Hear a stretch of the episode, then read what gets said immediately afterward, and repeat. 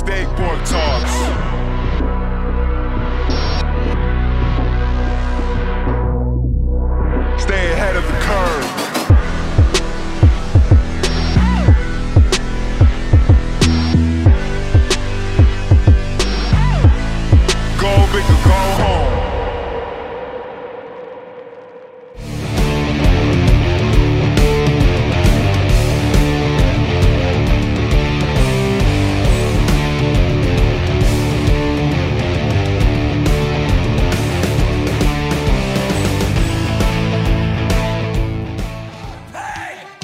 Nu știu cât sunteți, că îmi bate lumina, puteți, din punctul meu de vedere, poate să, nu cred că e nimeni.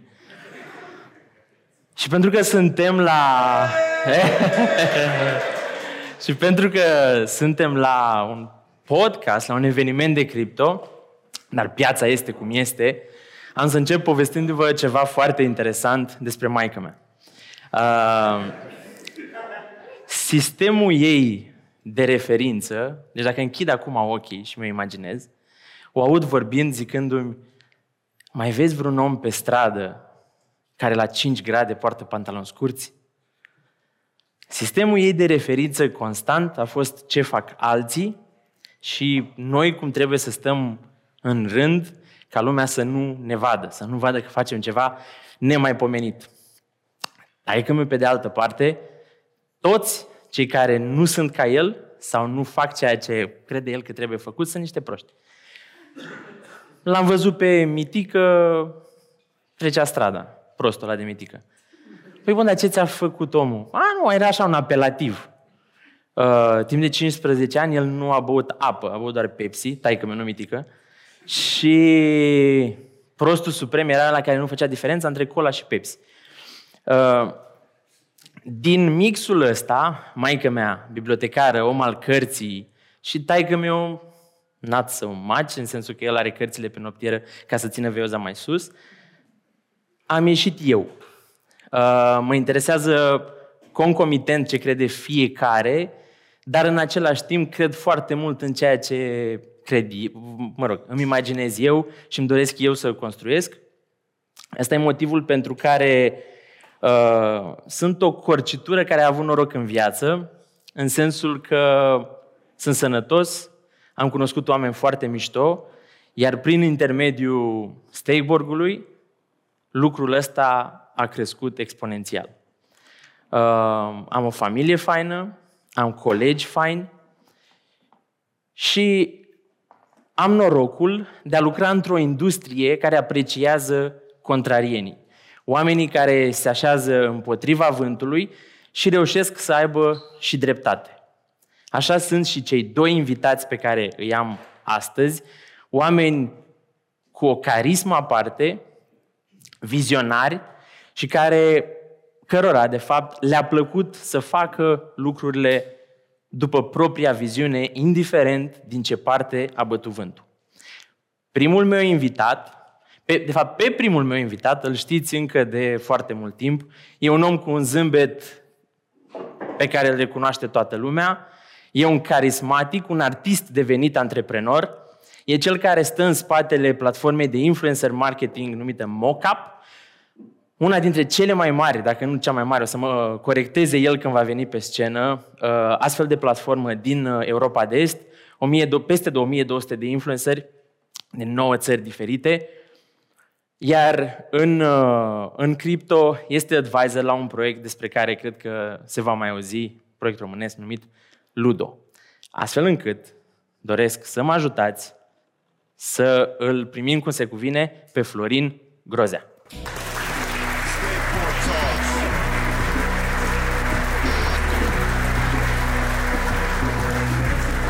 Stay ahead of the curve.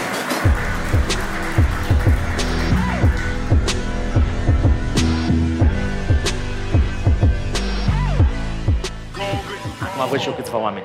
Uh, Acum ce trebuie, trebuie să zâmbesc dacă ai zis? trebuie. N-am trebuie. cum altă, n-am altă șansă. Florin, înainte de toate, sunt curios să-mi spui, când aveai 15 ani, cum te imaginai odată ajuns la 40? A, eu nu cred că am avut niciodată așa multă imaginație. La 15 ani era cu un pic înainte de a pornit trupa Haikyuu și zic sincer că făceam bituri pe calculator la mine acolo în cameră și visam să fiu un fel de Dr. Dre. Nu mă gândeam eu că o să cânt sau că o să fac eu uh, versuri, mă gândeam că o să fac bituri. Și pe vremea aia, uh, Tupac, uh, Snoop Dogg, Dr. Dre și așa mai departe, erau cei mai tari. Uh, apăruseră un pic așa um, și trupele hip-hop românești, dar asta vreau să fiu. Vreau să fiu un fel de Dr. Dre. Între timp, na, restul e istorie, noi am pornit ca trupă hip-hop până când uh, primele 3-4 melodii au fost gata și s-a uitat la de la studio la noi, rock, rocker, îți dai seama că nu existau rapper sau așa, și a zis, dar voi nu, voi nu sunteți hip-hop. adică a fost pe brief, nu, nu s-a potrivit. Ok, dar dar- eu credeam că sunt hip-hop. Dar ca rapper așa îți plăcea cum sunai? Uh, pf, nu. nu, nu-mi plăcea, dar uh, țin minte că m-am întâlnit cu CTC, care, da, dacă vine să credeți, CTC cântă de, nici nu mai știu să calculez, 25 de ani. Uh, și ei erau rapperi, noi eram rapperi la un, uh, la un concert de ăsta de pe, cred că era 97, ceva de genul ăsta.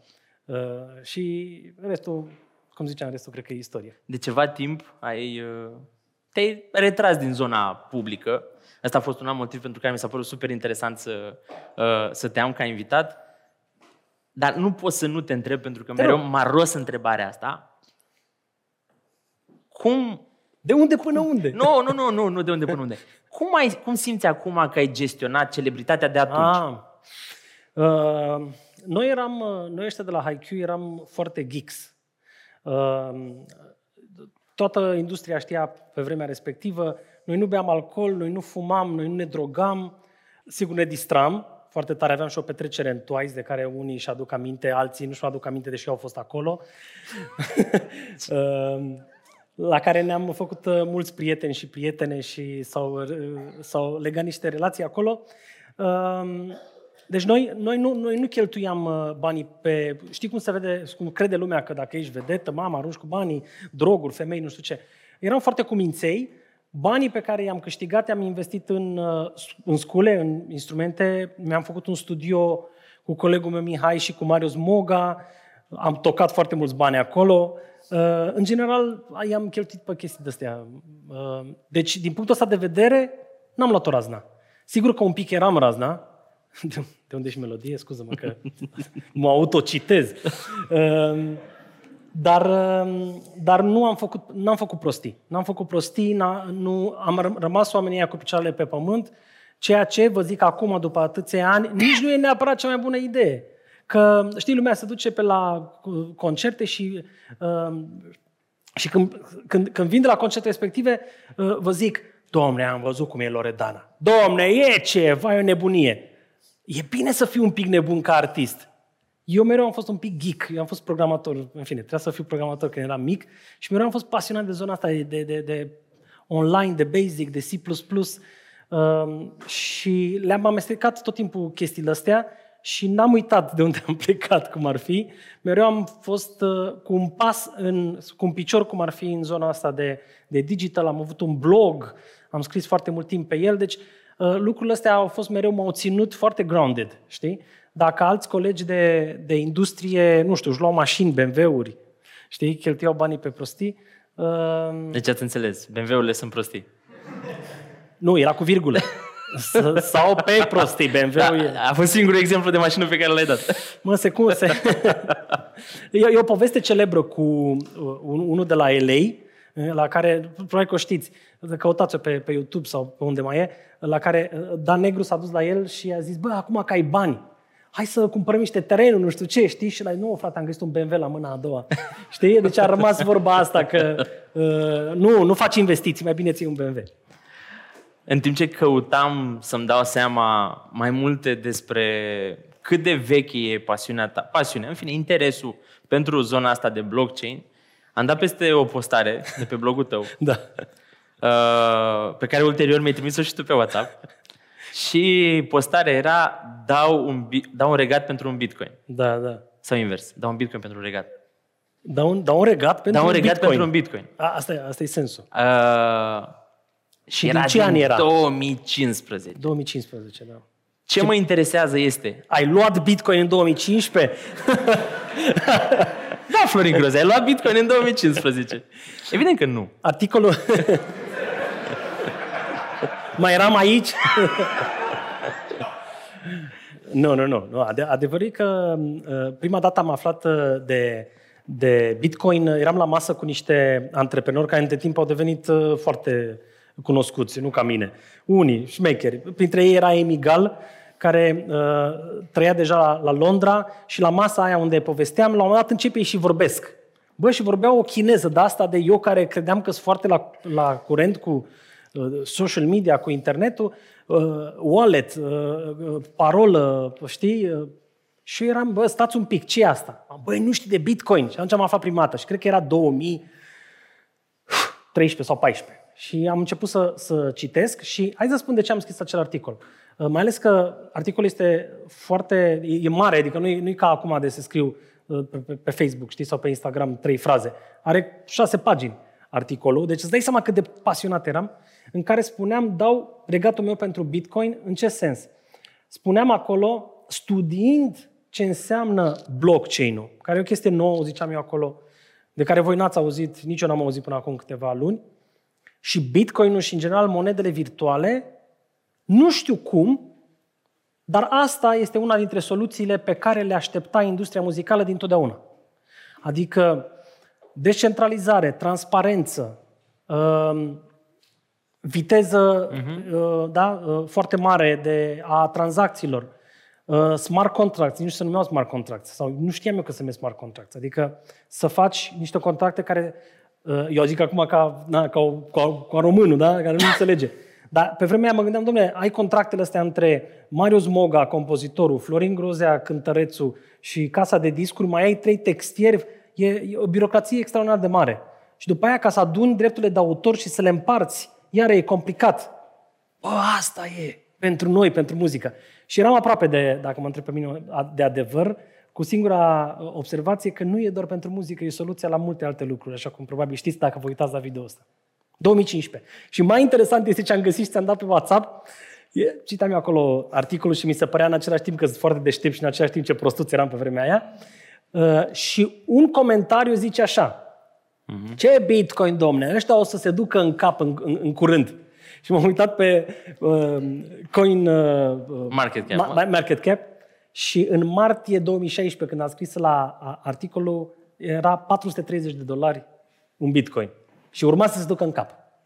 Îmi pare rău că nu i-a fost cu nume și prenume, ca să vedem unde e acum omul Ce ăla. contează? Era, cu, era, era interesant de văzut uh, că Dar poate nu se întâmplă omul, asta. omul era vizionar, dar nu bătea cu subiectul ăsta. Nu, știi? a zis în curând. O să Nu, dar era și o chestie din asta. Era o chestie din asta.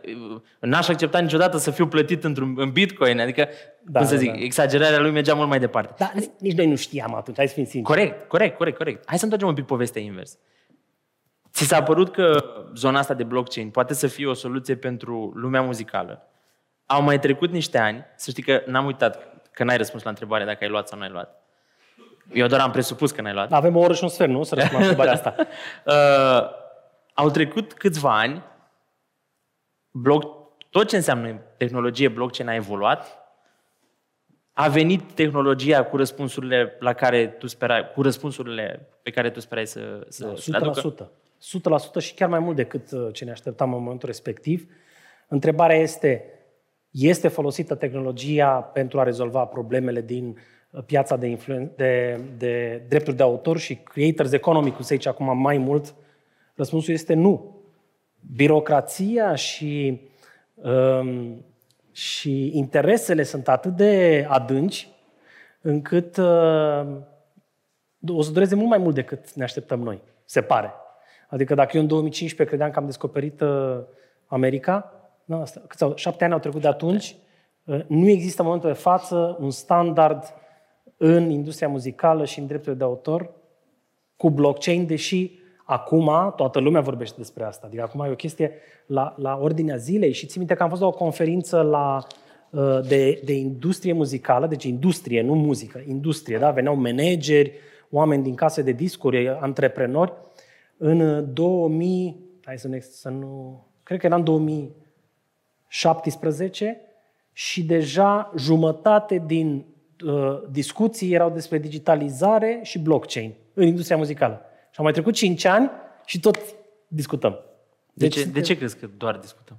Inerția este foarte mare, inerția la schimbare uh, și de asemenea o, o zic cu, cu, toată, cum să zic, cu toată puterea, uh, corupția care uh, este, care este protejată de faptul că totul e centralizat și ascuns. Vorbim doar de România sau în general? Of, în general. Deci sunt niște mafii în uh, industria muzicală, în zona asta de dreptul de autor, uh, incredibile. Uh, Acum câțiva ani, ca să vezi cât de mare e problema, organismul de gestiune colectivă a drepturilor de autor, acum am devenit foarte geeks, organismul de drept de autor uh-huh. din Belgia i-au prins că au furat atât de mult încât i-au închis cu totul și au luat-o de la capăt. Adică au, nu mai știu ce să mai facă cu ea, știi? Și au pornit un alt organism, da, deci guvernul. Na, adică Bine, Belgia. La noi a prins de vreo 5 ori și sunt aceiași director, aceiași președinți, stați liniștiți. Stați liniștiți, în România lucrurile sunt așezate. Uh, am, tot am urmărit în ultimul, nu știu, în ultimul an, pe măsură ce toate NFT-urile au căpătat ceva traction, m-a interesat tot mai mult zona asta de, uh, de creator de conținut, de comunitățile pe care ei, uh, modul în care ei se apropie mai mult de comunitățile lor și așa mai departe. Sunt curios să-mi dau seama ce ar putea însemna din punct de vedere financiar pentru artiști faptul că, sau mă rog, dacă blockchain ar rezolva măcar jumătate din problemele existente, cât la sută din, nu știu, din banii din industrie s-ar întoarce la artiști. Pentru că am văzut un interviu la, pe Real Vision în care Raul Pal stătea de vorbă cu, îmi scap acum cu cine, dar mă rog, era un artist din ăsta destul de cunoscut. Și el spunea că în prezent, ceea ce mi s-a părut hilar de mult, artiștii pierd peste jumătate din venituri la diferite instituții, persoane, da, da. căpușă. Pe drum. Pe, exact, pe drum. Dacă jumătate s-ar eficientiza jumătate din tot drumul ăsta, cât s-ar întoarce la artiști? Păi toți, că ăștia sunt bani care nu, pe care nu-i merită intermediarii. Și ca să vă zic că în niciun caz nu sunt împotriva caselor de discuri, a impresarilor, managerilor. Eu am fost manager. Uh, și, dar mereu am fost atent să fiu acel manager care își amintește cum era să fie artist. Să fie acel manager artistic, ba de artiști și după aia de vlogger și de influencer, care își amintește că de fapt totul pornește de la creator. De la artist, de la influencer, de la blogger, vlogger. Că de fapt fără ei n-ar exista nimic. Și că noi, managerii sau facilitatorii, conectorii, cum vrei tu să le zici, suntem acolo pentru a-i pune într-o lumină mai bună, pentru a uh, găsi oportunități de expunere mai bună, nu pentru a fura, știi? Nu, nu pentru a uh, trage o felie cât mai mare, da? Și atunci, ca să revin, toți banii care se pierd s-ar duce la artiști, s-ar duce la creatori. Și Glumeam eu acum câteva minute în care spuneam de unde, de unde până unde, domnule, de la Dr. Dre și muzica hip-hop la platformă de influență în marketing. De fapt, în capul meu totul are sens. Nu s-a schimbat nimic. Eu în continuare, ca și în 96, ca și în 2006, lucrez cu oameni foarte talentați care sunt creatori și încerc să încercăm împreună să facem produse care sunt la uh, intersecția între creativitate, artă și alte domenii. Că e vorba despre advertising, de publicitate, că e vorba despre evenimente și așa mai departe. Eu, așa cum în 2001 uh, l-am descoperit, nu eu l-am descoperit, dar l-am cunoscut pe Marius Moga, care avea 18 ani și mi s-a părut că e genial și apoi ne-am făcut studio împreună. La fel, după aia am descoperit-o pe Bianca Adam pe YouTube și mi-a, mi-a explodat mintea dându-mi seama Tequila, da? Uh-huh. Vlogăriță, în continuare number one în YouTube românesc. Și mi-am dat seama unde se poate duce treaba asta și cât de diferită e ea față de tot ce văzuse până în momentul respectiv. Deci, a, a, pasiunea mea pentru a lucra cu oameni foarte talentați continuă, doar că acum am dus-o la altă scară. Acum facem tool software și așa mai departe, dar tot pentru a, a a-i ajuta pe acești creatori să, să, să aibă instrumentele necesare, necesare să își facă treaba mai bine și să facă bani. Iar NFT-urile, scuză-mă că m-am dus departe, da? NFT-urile, și aici disc- disclaimer, nu sunt un mare specialist, dar am și fost un pic uimit când m-ai invitat. O să aflăm. Um, da. Dar chiar în acest moment Te dau de gol. urmăresc și eu ca și voi și mă informez și mă educ, dar așa ca intuiție, NFT-urile sunt momentul ăla de cotitură în care o chestie foarte geek, de Amy Gall era acolo cu wallet și cu parola, se transformă într-o chestie pe care retail, o chestie pentru toată lumea, mainstream. Uh-huh. Eu cred că ăsta e momentul. Nu, nu, nu momentul de timp, ci NFT-ul este ce face legătura între o chestie foarte complicată matematică, criptografică și, de fapt, lumea reală în care existăm. Uh, Așa încât nici nu-mi bat capul să explic uh, bunicii mele sau lui vărul meu sau cine știe, unui prieten ce e blockchain, ce e smart contracts, ce, ce să stea, eu trec direct la NFT. Și le zic, nu, în spate sunt niște chestii, nu, nu vă bateți capul. Dar cum ți se pare ție ideea asta de NFT? Băi, e interesantă. E, de aici începem să vorbim. Stai așa, te întorc un pic. Te rog. Pentru că ai adus vorba de mock-up. Eu îți spun sincer, habar n-aveam. Nu știam ce... Adică numele îmi suna, dar n-am fost niciodată curios să văd ce e. Nici eu nu știam cine ești tu. Păi asta spun, vezi? De asta e interesantă discuția, că dacă știam nu mai vorbeam. Uh, Glumesc, îl urmăresc de la primul episod. povestește-ne puțin când a început mock-up, de ce Da. și la ce ar, trebui, ce ar trebui să sacrifici ca să ajungi până în punctul ăsta. Oh. Uh, În primul rând, uh, a trebuit să sacrific acțiuni, ca să știți. Am dat acțiuni la investitori, am sacrificat asta. Aia e viața. Uh, uh, Revenind, fie, astea sunt durerile mele, voi n-ați râs, uh, plâng eu. În- Um, Trecerea, trecerea de la muzică la zona online pentru mine a fost foarte naturală uh, și s-a întâmplat uh, și știu și când. În momentul în care am lansat o carte dedicată uh, artiștilor la început de drum și cum pot folosi ei uh, internetul și tool de pe internet să se promoveze. Dacă n-au casă de disc, nu au manager. Din experiența pe care eu o aveam. Uh, cartea se numea Hit Yourself, pe zona de, cum ar fi Design Yourself, știi? Mi-a plăcut foarte mult uh, denumirea asta. Deci Hit Yourself în sensul de cum să f- tu să devii tu un hit, da? Uh, Ca artist. Și acolo, la fiecare sfat pe care îl dădeam, puneam și un link Telefoanele, uh, în primul rând, ca să știți, s-au vândut în aproape 300 de exemplare, deci e ceva... Succes nebun. Succes nebun. Eu, îți dai seama, geek, mie mi s-a părut genială cartea. Mie și la trei prieteni.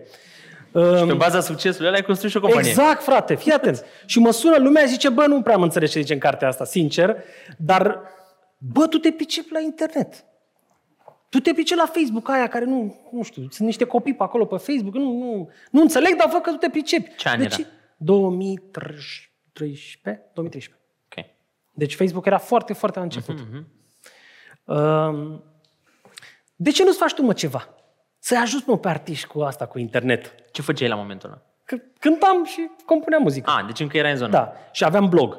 Scriam pe blog, de aici a pornit uh, și ideea de a face și o carte să rămână. Pentru că dacă te uiți pe articole pe blog, unele sunt, n-au, niciun, n-au niciun sens să mai existe. Uh, dar cartea stă în picioare, dacă mă întreb pe mine și acum. Linkurile poate nu mai există acum, dar conceptele sunt în continuare, uh, stau în picioare pentru artiști independenți. Uh, și mi-am dat drumul la o filmuliță care se numea Hit Yourself, la fel ca precum cartea. Și mi-am propus eu să ajut artiștii să fie mai vizibili, să folosească toate tururile, cam ce era în carte, știi? Uh-huh. Am descoperit în scurt timp că, de fapt, eu nu trebuia să învăț nimic pe artiști. Artiștii, vedetele, artiștii, cântăreții sunt primii care îmbrățișează tulurile digitale. Ce să-i zic eu lui Delia ce să facă, true story, când ea în secunda 1 în care Facebook a dat drumul la live uh, streaming pe Facebook, ea se filma de la un festival de la Sibiu și toată lumea era nebunită, wow, deci noi putem vedea în spatele, știi, behind, your, behind the scenes și Deli era acolo cu toată lumea, se îmbrățișea, nu știu ce, totul pe Facebook. Vă, vă, vă închipuiți așa ceva? Știu. Vă închipuiți că asta e lumea în care trăiți. Și atunci, ce să învăț, ce să învăț eu pe Delia când ăștia erau și sunt în continuare primii. Dar mi-am dat seama de altă chestie. Brandurile și agențiile, nu. Deci ăștia, pe vremea aia, de ce să folosim Facebook-ul? Era o chestie că deja funcționa ok și nu vreau să strice setup-ul? Nu. Sau pur și simplu era o Nu chestie aveau de... know-how necesar de social media. Nu știau chestiile astea. Adică când, uh, când Delia a făcut live de la festivalul din Sibiu în ziua numărul 1 în care și-a dat drumul Facebook la treaba asta, cred că a mai durat, nu vreau să supăr pe nimeni, dar minim 12 luni până când o agenție a făcut o chestie live pe Facebook. Vorbesc foarte serios. Și vezi de ce îmi plac mie artiștii? Pentru că acești artiști sunt, sunt, se mișcă foarte repede, inventează lucruri, uh, uh, caută să... să bine, artiștii talentați, na, nu, nu toată lumea, îți dai seama. Dar uh, i-am urmărit și mi-am dat seama că nu sunt eu care să învețe pe ei, ci eu ar trebui să mă duc cu aceste exemple la branduri și la agenții și să le zic există 150.000 de oameni mm-hmm. care sunt public, potențial publicul tău pe Facebook-ul lui Andreea Balan.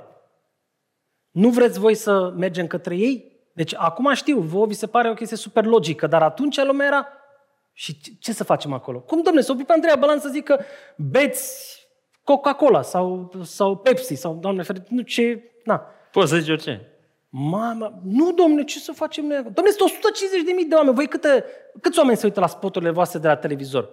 A, foarte multă lume, sigur că da, să ne uităm pe hârtii, 12.000 aici, 8.000 aici. Bă, sunt 150.000, voi nu înțelegeți? Era discuția asta. Iar la televizor jumătate dorm în timpul publicității. Și nu sunt în publicul tău. Exact. Înțelegi? Și mai e o diferență foarte mare, pentru mine au fost uh, fundamentale. Diferența între publicitatea, advertising-ul, da? de la radio, TV, din ziare și reviste și de pe online și influencer marketing, adică publicitatea cu ajutorul unor lideri de opinie, este una profund, profundă și fundamentală. Advertising-ul ne deranjează vine către noi și ne oprește filmul la care ne uitam. Sau trebuie să închidem pop-up-ul ca să vedem articolul. Uh-huh. Da? Ne deranjează. Dar când Vlad are in- invitat pe Răzvan Munteanu, sunt primul care dă play. Dacă Răzvan Munteanu zice despre nu știu ce brand sau nu știu ce uh, uh, campanie, sau eu intru imediat și de ce? Dom'le, îl respect pe Vlad, îl respect pe Răzvan, pentru mine sunt niște exemple, niște lideri, chiar în, într-o nișă oricât de mică ar fi ea, dar nu trebuie să fie vedete. Uh-huh. Da? Pentru mine asta este utilitate, nu mai e advertising. Care e diferența între influențăreala asta pe care o vedem, care mi se pare că, ce puțin mie, mi se pare că e orice. Adică o, poți să promovezi orice, oricând, oricum uh-huh. uh, și influențăreala done well. Adică cum, cum, nu știu, bănuiesc că discuți cu tot felul de creatori de content și le mai dai sfaturi. Care Care ei mie, ca să fie clar. care sunt câteva chestii care ți se pare că, bă, uite, astea sunt niște good to do Da. și astea sunt niște pff, never do this. Uh, mă bucur că nu vorbim despre cripto, că uh, cam atâta știam despre cripto ce v-am zis până acum. Stai liniștit că ajungem. A, da? Dar despre asta chiar știu. Și am, am, Întrebările sunt pregătite și în public doar despre cripto. Da? Ok. Uh, și atunci e momentul meu să, să, să, să vorbesc despre ceea ce fac zi de zi și ceea ce mă pasionează și la care chiar mă pricep. Uh, un influencer, în primul rând, este un creator de conținut. Din punctul nostru de vedere uh, și al brandurilor și al uh, uh, industriei de publicitate, dacă nu ești un creator de conținut, poți să fii vedetă, poți să fii... Uh, Iohannis, de exemplu, este, un, uh, este o persoană foarte cunoscută, dar face puțin conținut. Nu, înțelegeți ce spun? Nu putem, să, nu putem să facem treabă cu cineva care apare odată la trei luni și atunci vorbește 5 minute. Și atunci Vlad este un creator de conținut și dacă urmează să, eu fiind advisor la un proiect care se potrivește pe ce vorbești tu, pe contentul tău și pe publicul care te urmărește, atunci are mare sens să vin la tine și să facem un deal împreună. Uh-huh. Ce e fain, ce e mișto la treaba asta este că e o chestie mutuală. Ție dacă nu-ți place, mă refuzi. Și publicul tău știe că tu refuzi mulți. Și dacă accepti vreodată, e pentru că ție chiar îți place și tu susții cu imaginea ta. Deci, avem așa, creator de conținut, doi, cu o comunitate, da? care este aliniată valorilor acelui uh, uh, creator de conținut, nu zicem încă influencer, uh, și care are uh, și, și care cu această comunitate și cu conținutul pe care îl face, îl pui f- funcție de, nu, în matematică era simplu de explicat, în timp. Adică uh-huh. nu am uh-huh. postat odată, te pup. Eu, de exemplu, nu pot să fiu un influencer în cripto, pentru că deși am început să fac niște uh, emisiuni pe Clubhouse, m-am oprit după a treia. Nu, nu sunt. Mm-hmm. Sunt eu un influencer în muzică? Da, că am scris 6500 de articole și în continuare mă, mă refer la această zonă. Înțelegi? Uh-huh. Deci, cei care fac conținut în mod constant, aliniat pe niște valori și au o comunitate, ăștia pot fi numiți influencer. Și a- noi, ca să... Noi avem 1200, peste 1200 de influencer în momentul de față în platforma Moca. Par mulți și sunt mulți, sunt mai mult decât, nu știu, locul 2 în România e la de 5 ori mai puțin. Deci suntem foarte sus. Dar m- mai mult de, de atâția noi am refuzat deja. Uh-huh. Adică noi ne uităm și vedem, băi, e creator de conținut, e consistent, nu zice prostii, uh, nu, nu știu, uh, încalcă legile, da, are, e conform uh, definiției noastre, îl băgăm în mock-up. Poate nu, poate nu vrea niciun brand să lucreze cu el. Asta e o chestie, da, brandurile aleg și e o chestie subiectivă. Dar noi, ca experți, am trecut printr-un audit și am lăsat pe acești influencer pentru că, încă o dată, sunt creatori de conținut în mod constant, cu niște comunități aliniate la valorile lor și o fac asta în timp. Ai construit mockup, acum încălzești uh, a doua inițiativă. Mm. Știu că ești mare consumator de content de business. Știu că urmărești pe Reid Hoffman, pe Tim Ferriss, pe Gary Vee. De unde știi tu? Da, mai stocăresc și eu oamenii Da, care da, mai stau de da. vorbă. Uh, zi-mi o persoană, un influencer, un content creator, Mhm. whatever you want to call it, him or her, care a avut un impact asupra a ceea ce ai construit tu în ultimii ani și Mhm. de ce? Emi Gal, care a fost partener cu mine în 2008 la un, la un serviciu de ăsta online, primul meu startup în zona digitală, mi-a recomandat uh, 4-Hour Work Week al lui Tim Ferriss, pe care dacă o citești acum râzi. Dar pentru vremea respectivă era pf, explozie de informații și de lucruri folositoare. Uh, Deci Tim Ferriss l-am urmărit și acum de când e podcaster și insistă pe treaba asta, uh, este un, un om pe care îl ascult cu foarte mare plăcere. Uneori se duce și în direcții de genul, are un uh, terapeut invitat mm-hmm. sau uh, yoga, sau, dar mereu reușește să fie foarte relevant și cumva pe limba mea. Uh, dar dacă e un tip pe care l-aș considera influencerul meu, care este cam de aceeași vârstă cu mine, antreprenor, dar desigur mult mai deștept și mai bogat, dar asta înseamnă, nu? Asta înseamnă Corect. să te uiți în sus, Yeah. da? Uh, el ar fi Brian Chesney, de la, cofondator la Airbnb. Deci mie mi se pare, l- l-am urmărit din întâmplare, l-am găsit, cred că și la Tim Ferriss și așa mai departe, și l-am urmărit atât la început, cât și după ce a venit pandemia și ei s-au dus de, i-a îngropat toată lumea, și, și după uh, pandemie, când Airbnb a devenit o chestie, un, o, o black swan, da? o lebădă neagră a businessurilor. Da? Deci un business care, când toată lumea s-a închis, ei s-au redefinit și au devenit mai puternici după pandemie. Tipul mi se pare, Doamne, deci este Dumnezeu pe pământ. Jur, deci este stilul meu. Um, de o ambiție și de o viziune și de, de o atenție la detaliile care fac diferența. Adică mi se pare o combinație de inteligență extremă și în același timp empatie. Ceea ce rar se întâlnește, uh-huh. da? Ești, ești, mamă, rupi norii și calci pe cadavre, cum se zice. Mă, deci omul ăsta a reușit să facă niște lucruri la Airbnb care sunt, deci o să intre în istorie. Uh, și țin minte, la un moment dat spunea într-un podcast că s-a apucat el singur să scrie documentația pentru uh, ieșirea la bursă. Și eu mă gândeam uh, că am scris și eu un plan de afaceri și da, a durat vreo două săptămâni și are vreo 30 de pagini. La un dat, uh, da, vreo, s-a dus spre 40 de pagini și m-am uitat pe... De... Gândiți-vă ce înseamnă Airbnb, da, o firmă de miliarde, care a trebuit să explice nu doar potențialilor acționari și investitori, ci și statului, Statului. american Da, da, da. ce vor ei să facă. Este ceva groaznic, are 400 de pagini. El a scris-o, s-a apucat și a scris-o el, de mâna lui. A, a, asta mi se pare, pentru mine, o inspirație de ambiția unui antreprenor de a-și lăsa amprenta și de a fi atent la detaliile dincolo de partea de business, că putea să pună un consultant de business, nu? Sau un consultant Sigur. financiar să-l facă. Nu. El a zis, băi, momentul în care pleacă de la mine, că practic când ești la bursă, ca, că am plecat de la tine firma, uh, vreau să fiu sigur că am pus, că am, m-am gândit la toate și am pus bazele astfel încât să fie toată lumea, că asta mi-a atras atenția cel mai mult, toată lumea implicată, tot, toți stakeholderii, uh-huh. să câștige dacă acest business crește. Toți. Deci nu doar acționarii, investitorii, echipa, și gazdele de la Airbnb, noi le zicem influencer, și companiile care au multe, noi le zicem manager în moca. Dar și, fii atent, comunitățile unde acele case sunt, noi le zicem uh, rețele sociale. Deci mi s-a părut că seamănă foarte tare fi- filozofia lui. Nu, nu seamănă. Eu aș vrea să am filozofia lui și mă uit, mă uit după el și la ce face. M-am hotărât să, să te am ca invitat.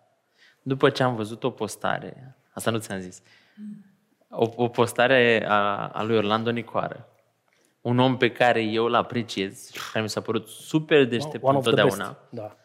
Dar care era atât de pe lângă subiect când era vorba de NFTs. Părerea noastră. Părerea Vom vedea. noastră, Vom evident, vedea. evident. Uh, și erau acolo foarte multe, da, da, hu, jos, așa. Și au fost două răspunsuri. Mă înflăcărasem și eu, deja m-am mâncat degetele grav. Și au fost două răspunsuri care, Dragostanca, nu? da, care m-au calmat. Am zis că gata, mă, s-a mai enervat cineva în locul meu, pot să stau liniștit. și zic, și am citit ce ai scris tu și ce a scris Dragostanca. Mult mai echilibrat decât aș fi fost eu în stare, mult mai punctual decât aș fi fost eu în stare și am zis, ok, trebuie să Da? da? îl am pe Florin Ce ca am zis invitat. acolo?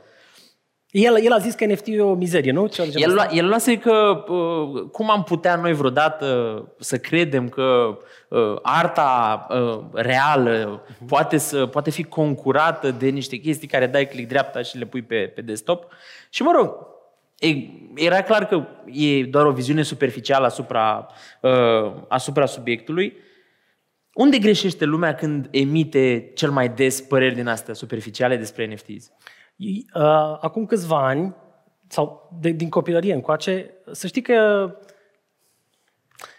eram nesigur și lovit, să zicem, în, da, în încrederea mea, când cineva foarte inteligent și cu tracking da, lung, cum e Orlando, venea și spunea ceva care este cu totul diferit față de viziunea mea. Te Mă duceam, înțeleg, te înțeleg perfect. mă duceam acasă și mă gândeam, bă, ăsta e șmecher, mă, nu mă pun eu cu el, undeva am greșit.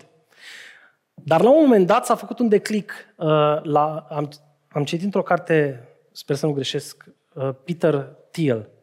Știi? Cofondatorul... Da, da, știu, știu. Dar care uh, carte? Contrarian? Nu, uh, de la 0 la De la 0 la 1. 1. Așa. Cofondatorul uh, PayPal uh-huh. și unul dintre cei mai șmecheri uh, antreprenori americani din, ultima, din ultimii, ultimii decenii. Și el spunea așa o chestie care aș fi vrut să o zic eu vreodată în cartea mea, știi? El zicea așa, care este, și am vă întreb pe voi, mai ales dacă sunteți antreprenori sau creatori sau ați pornit ceva, care este ideea aia în care tu crezi cu tot sufletul și toată lumea din jur crede că de fapt e invers? Știi? Aia, aia e menirea ta, aia e business-ul tău, știi? Și mi-am dat seama că așa am fost mereu. Eu când mi-am deschis blog, am fost primul artist român cu blog, primul cântăreț cu blog în 2006, nu mai știu, de mult. Și asta a fost. Eu, eu când am văzut că Mobi scrie pe blog, am zis, this is it. Apropo, Orlando Nicoară uh, scria pe blog și Hot News, care pe vremea era huge, îl cita de pe blog. Și am zis, du-te, bă, cum, ce e asta? Am căutat, am descoperit și am zis, asta e pentru mine. Adică pe mine casa de discuri mă, mă roagă, nu mă pune, dar mă cam obliga.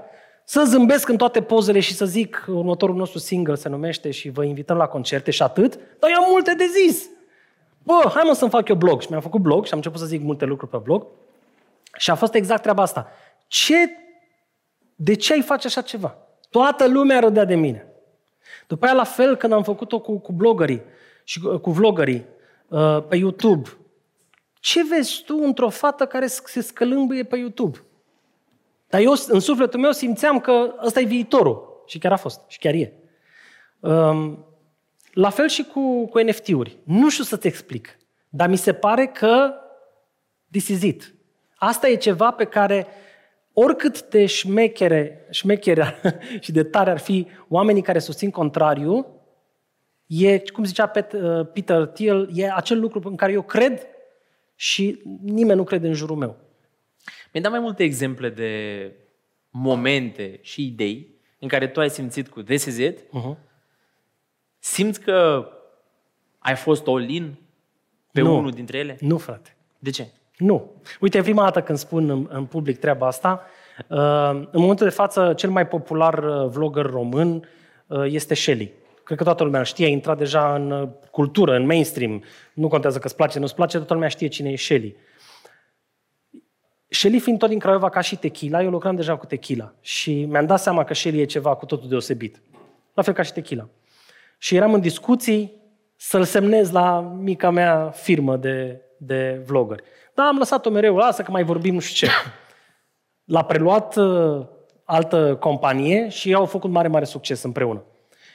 Deci nu am fost o- all-in de multe ori. Uh, și recunosc că nici în cripto n-am fost all-in. N-am luat în 2015 uh, Bitcoin, am luat în două, Ne apropiem de adevăr. am luat, cred că în 2016, um, dar nu l-am ținut foarte mult timp. Deci recunosc că n-am fost all-in.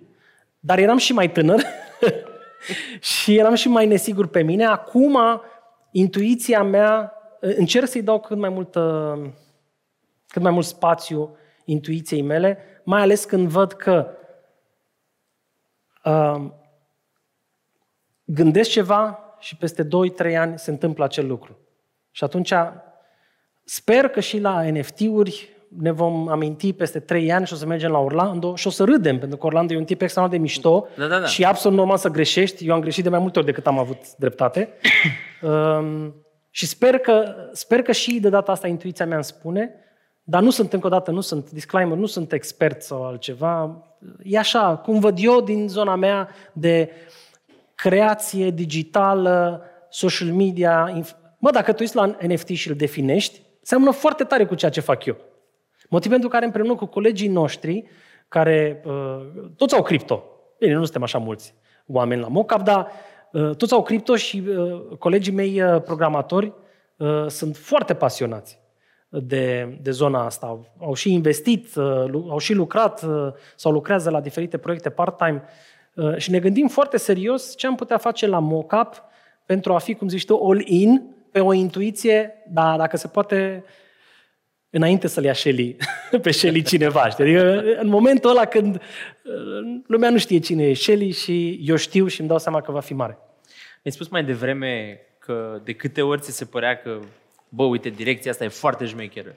Și da, uite mă că este ăsta care, bă, e mai deștept ca mine și zice că e nașpa. Dacă apărea unul care era, îl, pers- îl, mă rog, îl percepeai tu tot mai șmecher ca tine, dar spunea de bine, îl contrabalansa pe ăla de nașpa? În Uh, capul tău? Adică nu. cum e acum, gândește la NFT-uri acum. Uh-huh. Există o bună parte de, uh, de oameni care încearcă să înțeleagă și vin circumspecți și vor să vadă toate blind spot-urile Da. uh, pe care industria le are și există o altă parte, printre care și Gary Vee, că tot vorbeam de el, uh-huh. dar și foarte mulți alții, de la artiști din US, Snoop Dogg, man, sunt foarte mulți deja, care au tot felul de NFT-uri mai ieftine sau mai scumpe, care zic, bă, e clar despre ce vorbim, adică e super obvious. Contrabalansau în capul tău la momentul ăla, sau mă rog, și acum, în ceea ce privește NFT-urile, faptul că atât de mulți oameni deștepți, Hm. apropo și de Tim Ferriss, Da. zic, bă, e evident că crypto is here to change the world. Adică, bă. unde dracu vă uitați? Știi care e chestia? Că nouă ne, plac, ne, nouă ne plac unii oameni și se creează bule. Încerc să nu stau în bula mea. Sigur că dacă l-a scos pe Tim Ferriss, el e all-in. Dacă l-a scos pe Gary Vee, el e all-in în NFT și, în general, în, în cripto și în blockchain. Dar asta nu înseamnă că, sau din potrivă, încerc să mă duc să aud și pe alții ce spun. Dar am o, am o tactică de, de gândire uh, și de argumentație, de logică pe anumite subiecte. Și anume, îmi amintesc mereu situații în care majoritatea spunea ceva împotriva a ce spuneam eu. Și îmi dau seama că și ei aveau dreptate și eu. De exemplu, cu muzica românească, acum hă, 25 de ani. După aia cu, social, cu blogurile, după aia cu social media, cu influencer marketing, cu cripto. Și cei care critică au dreptate. Doar că eu cred sau încerc să stau și să mă uit mai în profunzime. Hai să dau un exemplu. Poți să spui, muzica românească e o mizerie. Tu te-ai uitat, mă, pe YouTube? Voi v-ați uitat pe YouTube ce e acum? Ce e în numai trending? Ma, mă, numai manele, nu știu. Este muzica românească o mizerie? M- mă întreb? Da. Nu. Nu. De ce? Pentru că tu ai găsit acei artiști sub Carpați, eu știu, Jurjac și așa mai departe, care îți plac și care într-adevăr aduc valoare. Și nici măcar aia din trending nu mă deranjează. Nu în sensul că îmi plac, dar nu mă deranjează că sunt acolo. Adică A, da, da, corect. îmi și plac un pic. La fel și cu influencer. La, la fel și că pe mine, pe mine mulți mă, mă și deranjează, dar eu pun prea mult suflet, e, nu, nu mă băgați în seamă. Um, la fel și cu influencerii. Multă lume o privește ca pe o chestie uh, subțire și superficială și îmi dă și exemplu. Ce mă, fetele în fundul gol pe Instagram, soft porn, au și ei dreptate, sunt și ele acolo. Dar eu am 1200 de motive, exagerez, dar am mm-hmm. multe motive să-ți arăt foarte multă valoare adăugată la acești creatori de conținut, lideri de opinie sau influencer, cum li se zice. Deci vezi, toată lumea are dreptate, doar că eu încerc să extrag ceea ce e bun din, din, dintr-o, dintr-un fenomen. La fel și cu NFT-urile. Sunt o grămadă de mizerii dacă mă întreb pe mine în momentul de față. Și suntem abia la început. Stai să vezi ce o să vină. Evident. Dar eu încerc să găsesc acele proiecte care, într-adevăr, sunt sub Carpațiu și Jurjacu lumei de NFT. Uh, Shelly și cu tequila uh, influencerilor. Mai nou, aluziva uh, influencerilor. Da? Adică acei, acele proiecte care sunt minoritare pentru că, surpriză, lucrurile bune sunt minoritare în univers. Așa este. Sunt multe mizerii, luc- sunt câteva lucruri decente și foarte puțini care fac o treabă bună. Încerc să-i găsesc pe ăia. Și în influencer, și în muzică am încercat asta și acum și în zona de uh, NFT, care mi se pare, uh, cum îți spuneam, momentul ăla în care blockchain-ul își arată utilitatea. Sunt brandurile românești interesate să folosească sub o formă sau alta NFT-urile în campania lor? Adică vedem niște branduri avangardiste care sunt ăia early, care au văzut și influencerii că vor avea uh, super, be- uh, vor aduce super uh, beneficii? Nu sunt, nu sunt mulți, dar uh, față de acum 15 ani eu nu mă mai frustrez. Pentru că am trecut de atâtea ori prin treaba Normal. asta, știi? De atâtea ori am trecut prin faza în care vorbesc prostii, lumea mă critică, eu mă îndoiesc de mine, uh, ca apoi să se dovedească că, cel puțin în parte, I was right, uh, dar nu pentru că sunt mai deștept decât alții, ci pentru că sunt un pic uh, obsesiv, așa, să caut argumente și să găsesc binele în oameni. Asta poate fi și o problemă, știi? Adică tu încă mai crezi în muzica românească cu toate mizeriile astea? Poate să mă întrebe cineva.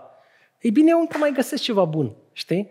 Și chiar și uh, la toate prostiile care se întâmplă în social media și țepele și reclamele fără, uh, făcute de influencer care nu sunt marcate, fake followers, uh, fake news, deep fake și așa mai departe, eu încă am ambiția că dacă vine cineva la mine, orică e brand, orică e persoană fizică, orică este jurnalist, pot să-i găsesc în orice domeniu două, trei exemple pentru care să bag mâna în foc. Și de fapt, asta face până la urmă platforma, doar că la o scară, platforma mockup, la o scară mai mare.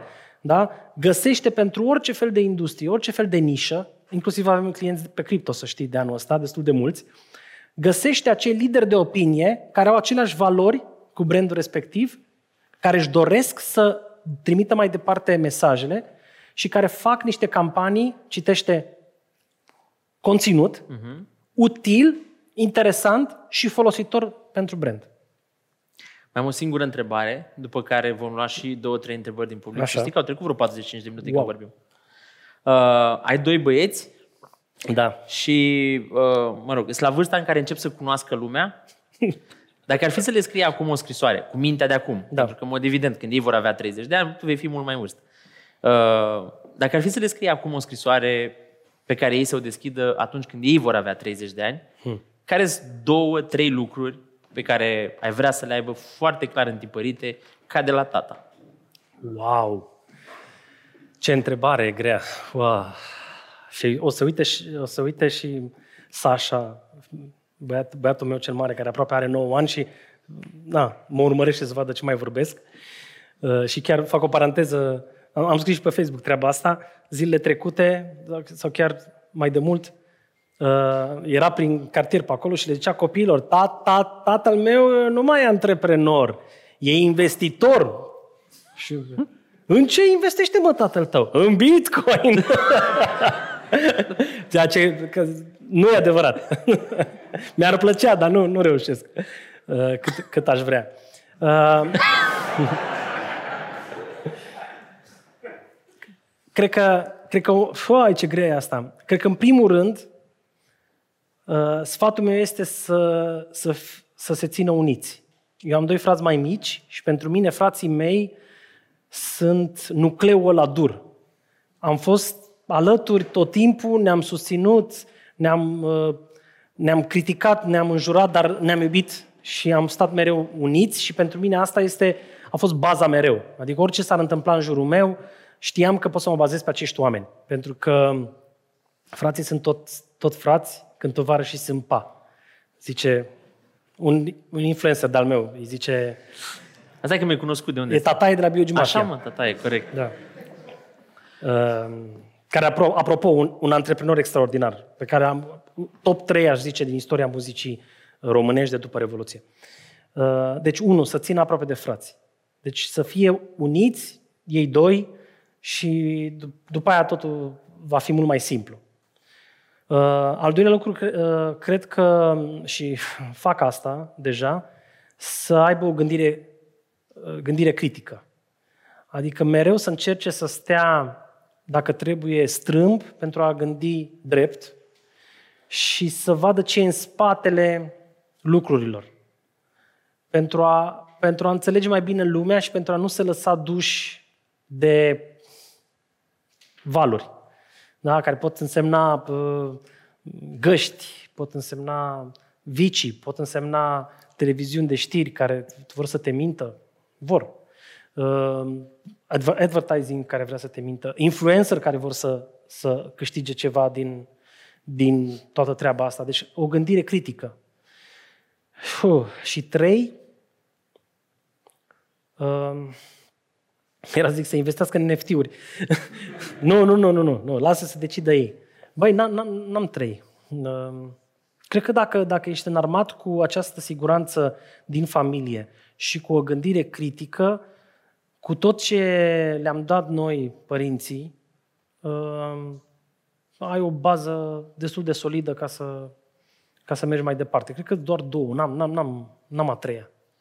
Înainte să luăm întrebări, vreau să vă spun că pe cămașa lui Florin scrie Create, Imagine, Play, Joke, Dream. Și cred că al treilea principiu putea fi luat de pe buzunarul de la, uh, de la cămașă. Bun, eu oricum nu văd nimic, dar știu că am doi colegi uh, foarte harnici care sunt cu microfonul printre voi.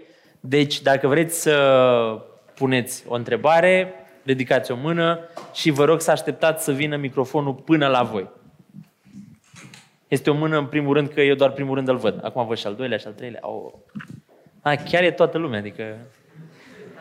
20 merge. Uh, în primul rând să mă prezint și eu, mă numesc Sorin Cristianiță, sunt profesor în cadrul Fabizului. Florina, aș avea o întrebare pentru tine, dacă îmi permiți.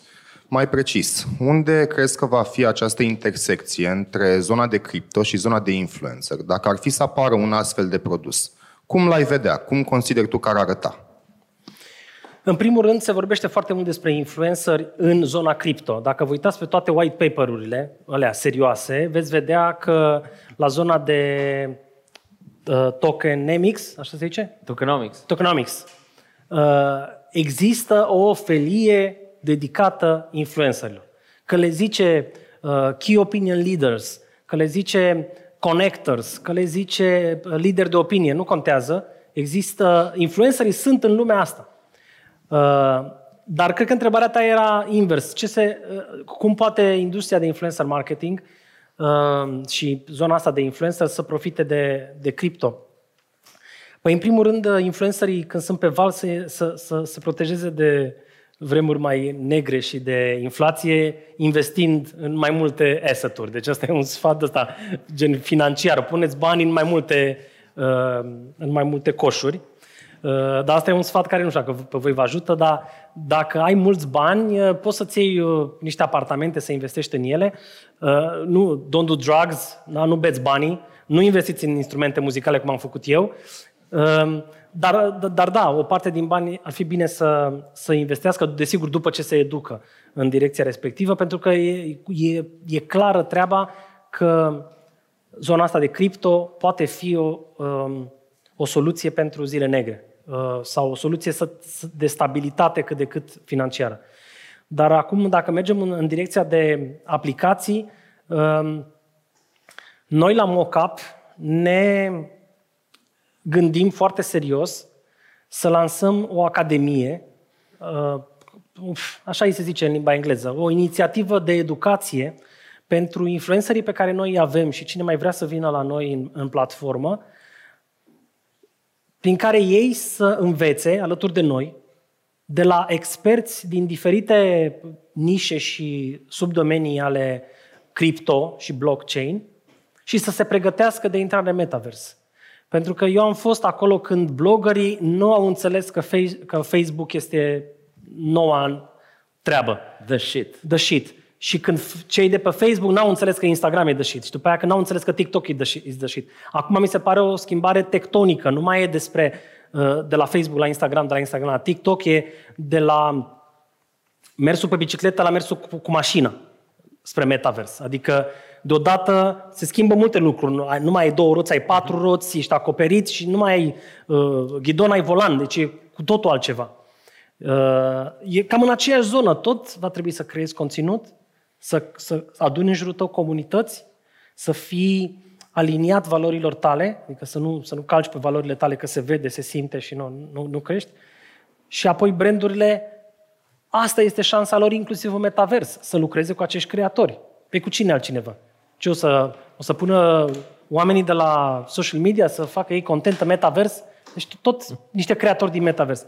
Și atunci, asta e un lucru pe care, pe care nu l-am spus până acum, e cumva în premieră. Noi la Mocap uh, adunăm experți în zona crypto, NFT, uh, financial și așa mai departe, DAO, și vom face niște cursuri pentru acești influenceri și pentru acești manageri, pentru a descoperi ei și noi odată cu ei, care sunt oportunitățile pentru a face această trecere de la ce se întâmplă acum în social media la ce se va întâmpla în metavers. I-am și găsit un nume temporar, îi zice I am. I am. Mm-hmm. Influencer Academy for the Metaverse. Nu știu dacă a făcut bine că ai zis-o. Poate, Îmi place poate... și mie. Da. Poate da, se schimbă. Știi ce e interesant? Că Florin mi-a zis, bă, vezi că o să zic ceva care e în premieră la tine, dar dacă nu puneai tu întrebarea, nu mai spune. De emoție, să știi. Mulțumesc pentru că ai pus întrebarea. Mulțumesc frumos, Florin. Un răspuns foarte bun. Mersi frumos. Mulțumesc. Bună seara, Cosmin numele meu.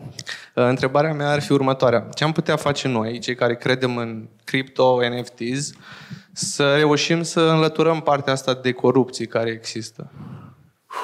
Ah, e, e, cred că e over my pay grade această întrebare. Uh, cred că totul pornește, pentru că am și copii mici, îmi dau seama, totul pornește de la educație. N-am o soluție să zic, dar cred că educația, adică să ne informăm, să, să, să ne educăm și apoi ceea ce face Vlad foarte bine și de, de astăzi la un nivel mai înalt, să ne adunăm cei care credem în aceleași lucruri cu, um, cu humble Nes. Cum se zice în limba Înțelege română? toată lumea. Da? Cu... Eu i-am obișnuit cu chestia Da? asta. Deci, da, da, da, da. știu, da. știu, Știu. Cu lipsa, de, cu lipsa de ego că am ști de fapt ce ne aștept, ce, ce, la ce să ne așteptăm și să încercăm să construim împreună. Deci, din punctul ăsta de vedere, după ani de zile în care am urmărit uh, grafice și am zis, hai că poate prind și eu 2x, 10x, 100x, vă zic sincer că anul ăsta mă gândesc mai puțin la speculă și mai mult la să construiesc. Să construiesc așa cum am construit înainte un studio, un label, un blog, o trupă muzicală o, și așa mai departe, să, să construiesc ceva în direcția asta, încă o dată, lăsând ego-ul cât mai jos și ascultându-l pe Orlando Nicoară și mii de alți oameni uh-huh. care au și ei dreptate și nu știm ce va urma. A, te ajută foarte mult să, să fii, scuze că mă bag și eu peste întrebări, uh, te ajută foarte mult să asculți ce zic oamenii ăștia. Adică, în ciuda faptului că mă, mă enervează, că înjur, că bombă în cap prostul prin casă, că e important să vezi care sunt principalele argumente ca să poți să le demontezi, pentru că altfel nu știi ce să demontezi.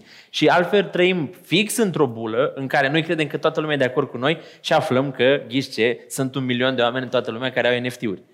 Din 6 miliarde. Adică la propriu nimeni nu vorbește de NFT-uri în lume. În afară noi, de, în afară, în afară de, de Gary v. Exact, da, da, da. Uh, o singură întrebare, dacă mai există, Uite, o mână acolo în stânga mea, cum ar veni. Nu, ca, ca să fie clar că nu se vede probabil pe filmare, sunt foarte multe mâini, doar că nu mai avem loc decât de una. Salut!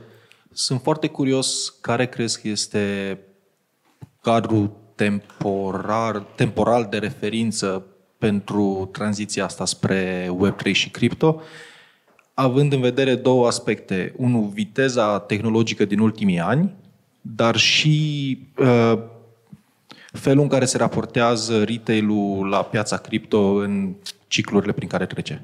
Eu nu văd până acolo, dar după voce cred că e MTK, uh, care a venit de la Londra pentru wow. eveniment. Pentru, e unul pentru dintre tine. Nu, nu, pentru noi toți, să știi. Mai da. puțin pentru mine, că pe mine m-a mai văzut. Adică uh, dar e foarte grea întrebarea asta, încă o dată. Nu. Uh, ce aș putea să spun din experiență este că totul durează dublu față de când ne-am dorit noi Uh, și viteza tehnologică, de, de, viteza tehnologiei, nu mai este să, să știi un, uh, un, uh, un argument. Deja, dacă mă întreb pe mine și am citit și niște oameni care se pricep la treaba asta de, din Statele Unite ale Americii, omul este frâna. Uh-huh. Noi nu mai putem face față vitezei uh, uh, tehnologiei și atunci de, de viteza noastră de a înțelege, și când zic a noastră mă refer nu la a noastră ăștia un milion care avem NFT, a noastră șase miliarde, inclusiv bunica mea, inclusiv uh, oamenii de la țară și așa mai departe. Deci cât putem noi de repede să înțelegem și să ne mișcăm. Și ne mișcăm foarte încet. Deci mult mai încet decât uh, poate decât ne-am ne dorit. dorim, decât pare. Decât, decât pare. Mult mai încet ne, ne mișcăm. Deci aș zice, am zis dublu la început, dar uh, cred că Cred că dacă ne uităm la 10 ani, eu zic că 10 ani de acum încolo este un, un, timp, un timp de bun simț în care interviul ăsta va fi absolut. În care lumea peste 10 ani o să zică, bă, dar voi... Chiar, chiar v-ați făcut se, de căcat. Chiar se mai gândeau la, chiar se mai gândeau că NFT-urile sunt sau nu sunt, știi? Dar 10 ani, cred. Pentru că trebuie să ducem pe toată lumea cu noi și vezi și tu, geopolitic, na, nu, e, nu e ușor. Mersi, deci avem de lucru. Da, dar suntem tineri. Mă refer la tine. Dragilor, acesta a fost Florin Grozea. Mersi mult. Wow. Ce repede a trecut timpul. The Steak Boy Talks.